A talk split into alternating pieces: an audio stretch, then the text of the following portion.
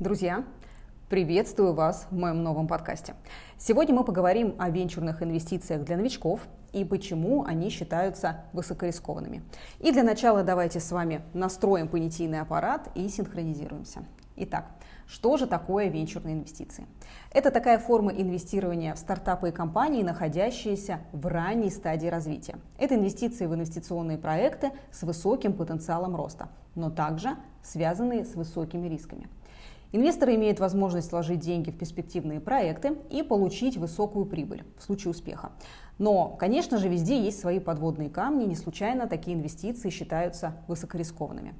А причина здесь в следующем. Ну, во-первых, стартапы обладают небольшим опытом работы на рынке. Они часто сталкиваются с проблемами, связанными с неопределенностью и неопытностью.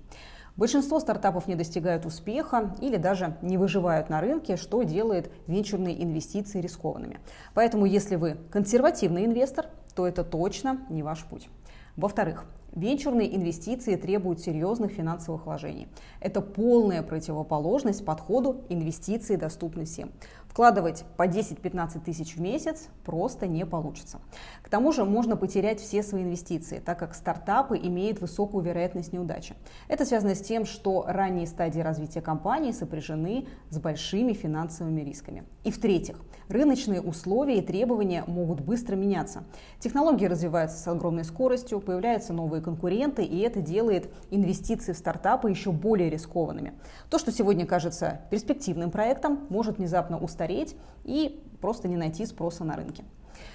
Все-таки мы с вами про инвестиции в стабильные, надежные и ликвидные компании с устоявшейся репутацией, с пониманием вектора движения и развития, а не за игру вслепую. Еще хочу добавить, что вечерные инвестиции обычно характеризуются низкой ликвидностью. Инвестиции могут быть заморожены на продолжительное время, и инвесторы могут столкнуться с трудностями при получении обратного потока денежных средств. Но в любом случае, несмотря на те «но», что я перечислила выше, Венчурные инвестиции имеют место быть, но имеют место быть для тех, кто хочет получить высокую доходность и вместе с тем готов идти на высокий риск.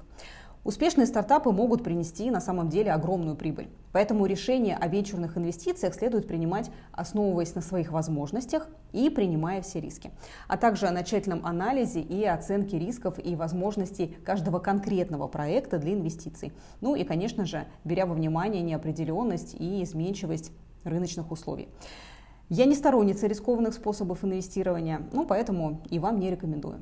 А для того, чтобы научиться инвестировать правильно, иметь стабильную доходность и избежать ошибок большинства начинающих инвесторов, я приглашаю вас на свой бесплатный вебинар по финансовым инвестициям. Ищите меня в Телеграме. Мой канал называется «Легко про инвестиции от Анны Черных».